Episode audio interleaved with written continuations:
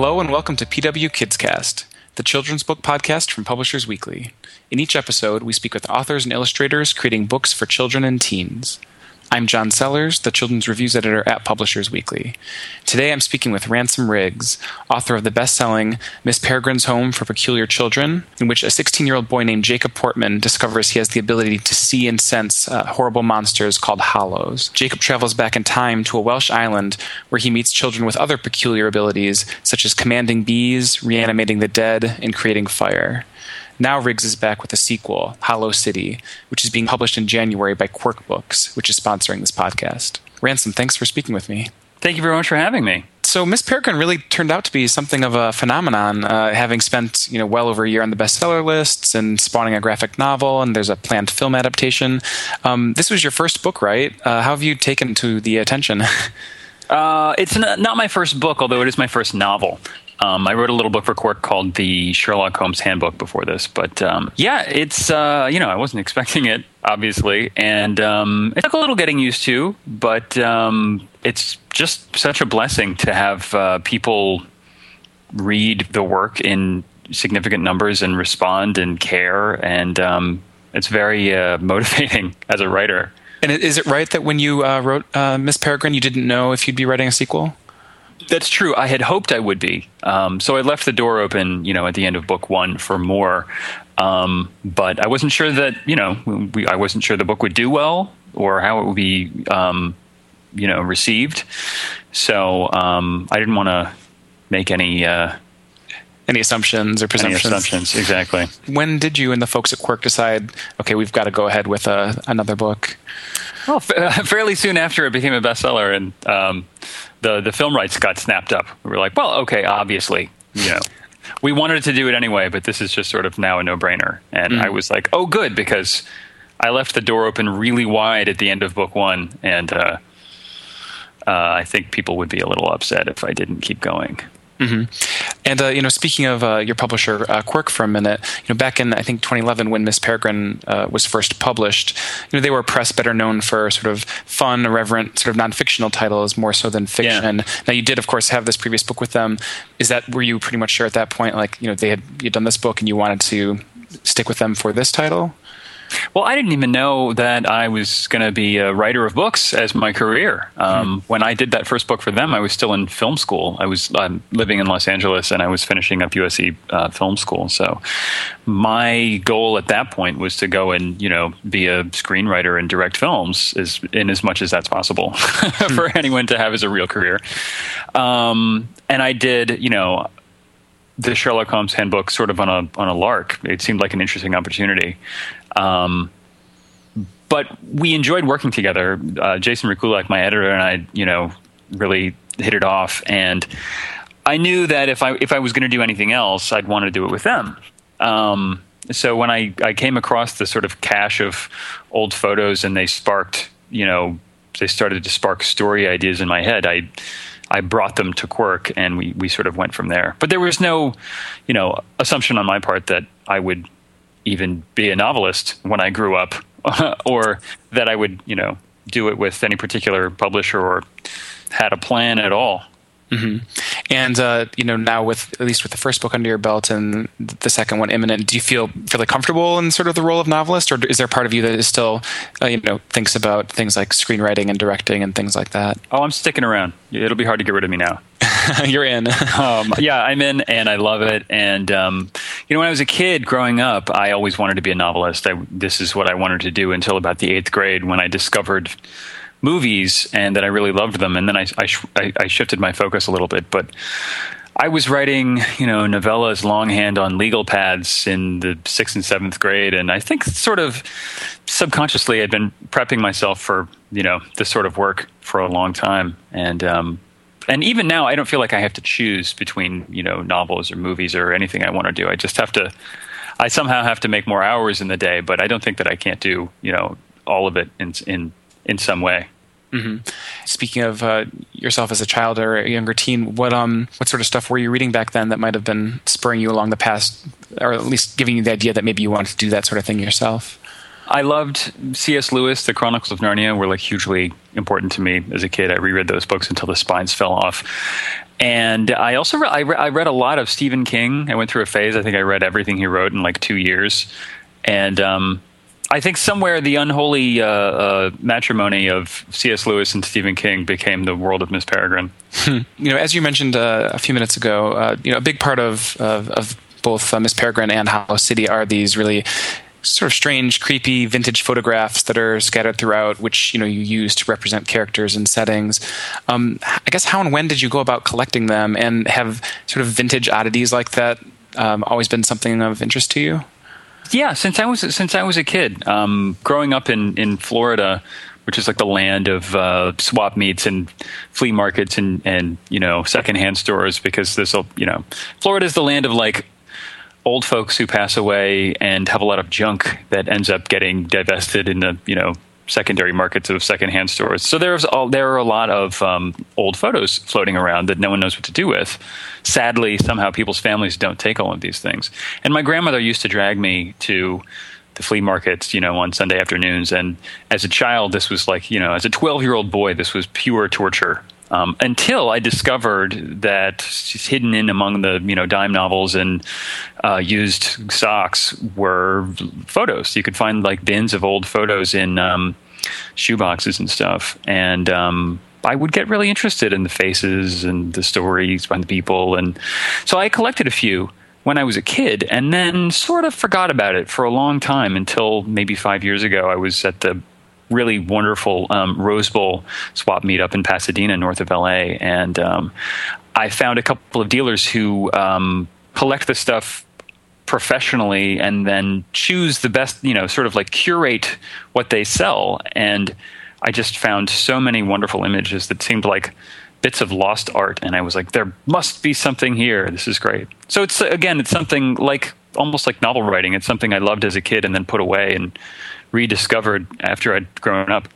You know, in, in some ways, uh, just one of the photos uh, in these books was feels like enough to spawn an entire story on its own. Was there a particular photo that really got the ball rolling, or at what point did you realize you uh, wanted to string together a story that was going to pull together uh, dozens of the photographs?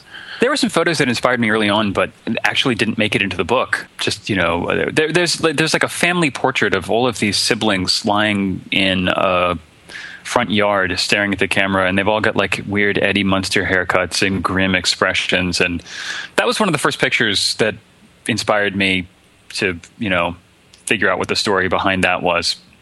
Of course, you can't know. They're orphaned images, totally disconnected from whatever context they might have had. But when I knew that the book was happening, I knew that I needed a lot more photos to choose from. And, um, I just fa- I started finding better and better stuff. So a lot of the early stuff that inspired me got kind of cycled out, got um, you know edited out later on.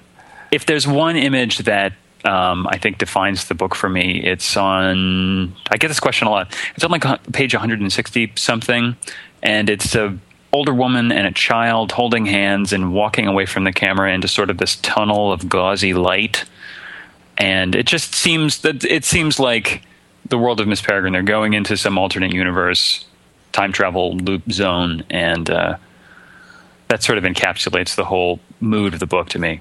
Mm-hmm. Well, you, you, know, you just mentioned uh, not having sort of any context really for these photos. Have you ever been? Have you ever attempted to look into the history of any of them, or try to figure out how they were made in terms of some of the sort of unusual photographic elements the, that are sometimes there? Once or twice. Um, I did a book called Talking Pictures um, with HarperCollins, which is all found images. It's like a coffee table book of, of, found photos with writing on them, on the front or on the back, writing that the people who owned them uh, had, had captioned the pictures themselves. And so there are some stories there. There's more information just naturally, you know, in, in the captions. And I did track down a few of the people featured in the photos to find out what had happened to them or the story. You know, there's one. Um, it's just a picture of a wall and a stop sign. It's a really bland image, but then on the back it says uh, the wall where Dorothy found a baby girl, Christmas Day, 1960, something like that.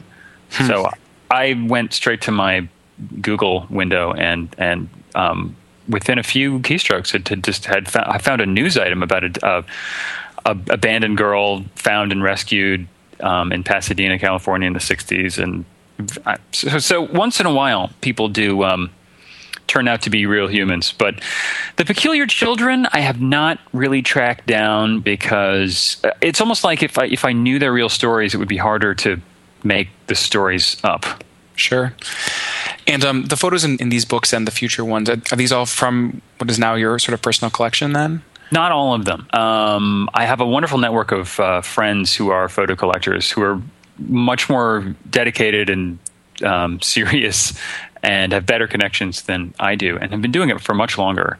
And they have really wonderful collections, and they have been very generous um, to let me into their homes and into their photo albums and into their collections. And um, so, in the first book, especially, a lot of the photos came from uh, friends who lent me pictures from their collections, and then over the years, I've gotten to I've owned a, a lot more. So, as the books go on, they are more mine. But there's always I'll just take the best photo I can get. It doesn't matter if if I own it or someone else own it, owns it. I will I will convince you to let me use it because I get I get really attached to certain images, you know, and I'm like, hmm. that's it's in the story already, so you have to give it to me because it belongs to Miss Peregrine. So both books also involve uh, time travel. Uh, I don't think it's too spoilery to say that. Um, you know, uh, which can be kind of tricky territory for an author. Um, did it take a lot of planning and forethought to keep things straight, especially you know with the second book as you sort of push the story into you know new territory? Sort of, but I found with the time travel stuff, it's important to be sort of as non-specific as possible and not get too wonky with the rules because then you just it's so easy to trip yourself up and you get the story wrapped into knots and uh, you know to me, the story is really about adventure and, and the characters and you know what happens next. And I don't want to get into like an Ashton Kutcher butterfly effect, like I saw my grandfather and then there was a hurricane, the world exploded, kind of stuff. I I don't really care about the hard sci-fi aspect of it very mm-hmm. much. So I try and be as consistent as I can, and I try to create rules that will allow me to play and explore the universe a lot, and not put up a lot of roadblocks and stop signs in terms of what the loops can and can't do. Hmm. I, uh, I, understand you're going out on a book tour, I believe, for Hollow City, and I assume you've also been out on the road and you know meeting uh, kids and readers uh, for Miss Peregrine. Uh, what's your introduction to the world of uh, young adult literature uh, been like so far? Wonderful. I love meeting the readers, the fans of. They're really of all ages, mostly teenagers, but also I get you know parents and adults with no kids, and you know librarians and all kinds of people, and. Um, it's great. They're extremely passionate. They sometimes know more about my book than I do and have to remind me of things. And I'm like, oh, that character, right? Yes, I did write the book. But their enthusiasm is really motivating and infectious. And um, it's such a gift to have readers who care and are egging you on all the time. And um, I, I, I love it. I touring is hard, but I'll, I'll always want to do it because I love interacting with people and readers. And uh, you know, I did notice that the new book is dedicated to uh, Tahereh, which I believe refers to your fellow uh, young adult novelist uh, Tahereh Mafi. Is it? Uh, it's correct that you two uh, recently got married? Yes, yes. we were we were married a couple of months ago, and um, you're making me blush, sir. well, congratulations. Thank you. Um, so I'm curious. Uh, well, maybe perhaps how you met, if you met through this sort of young adult world, but also, I guess how how involved you are in each other's writings. If maybe now you're sort of each other's first readers or something like that. We definitely are the first readers. Um, sometimes, you know, it's like I just hit return and save. Do you want to read this? Like hot off the presses, and we're very honest with each other, and that's because we both really trust one another. So it's great to have that. I actually don't show my writing to anyone else except my editor and my agent Jodi. Um, but we yeah we met through the the, the YA world. Um, Los Angeles is really a, a you know reputed to be a town of screenwriters, but we have this little crypto community of YA writers, um, which is pretty strong. We've got a, a, couple of dozen of us at least, and um, it was Kami Garcia, the co-writer of the Beautiful Creatures series and now Unbreakable, who's a good friend to both of us, and um, knew us each individually and then brought us together for uh, a panel at Barnes and Noble last year, which is where we met. And um, yeah, it all it, that's it all began there. Wonderful.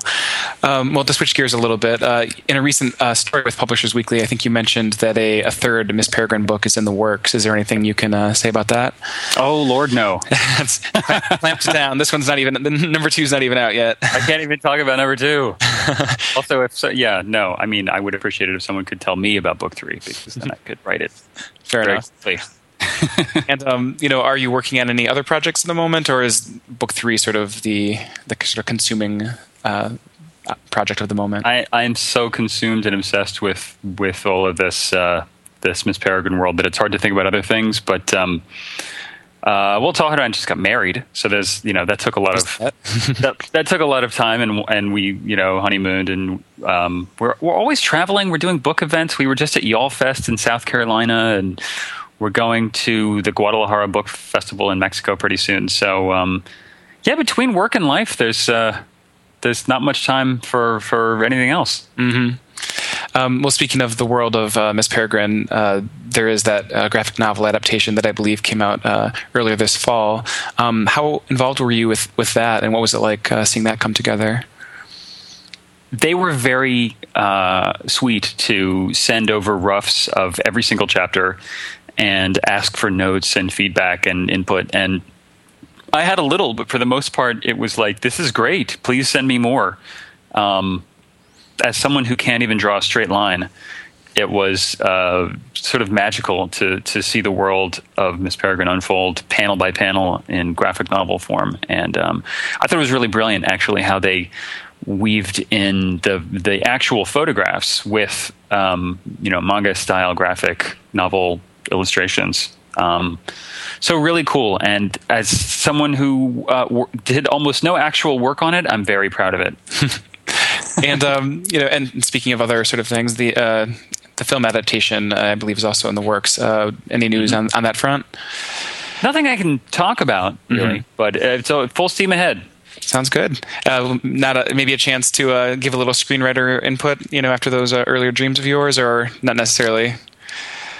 Oh, they're uh, well. You know, it's it's a similar situation. They're they're they're very kind. They ask me for input, and I've read a couple a couple of drafts. Um, but you know, they I couldn't imagine a more professional team of uh, experts and creative people with Tim Burton directing and the very talented Jane Goldman writing. That I'm just sort of like, you guys.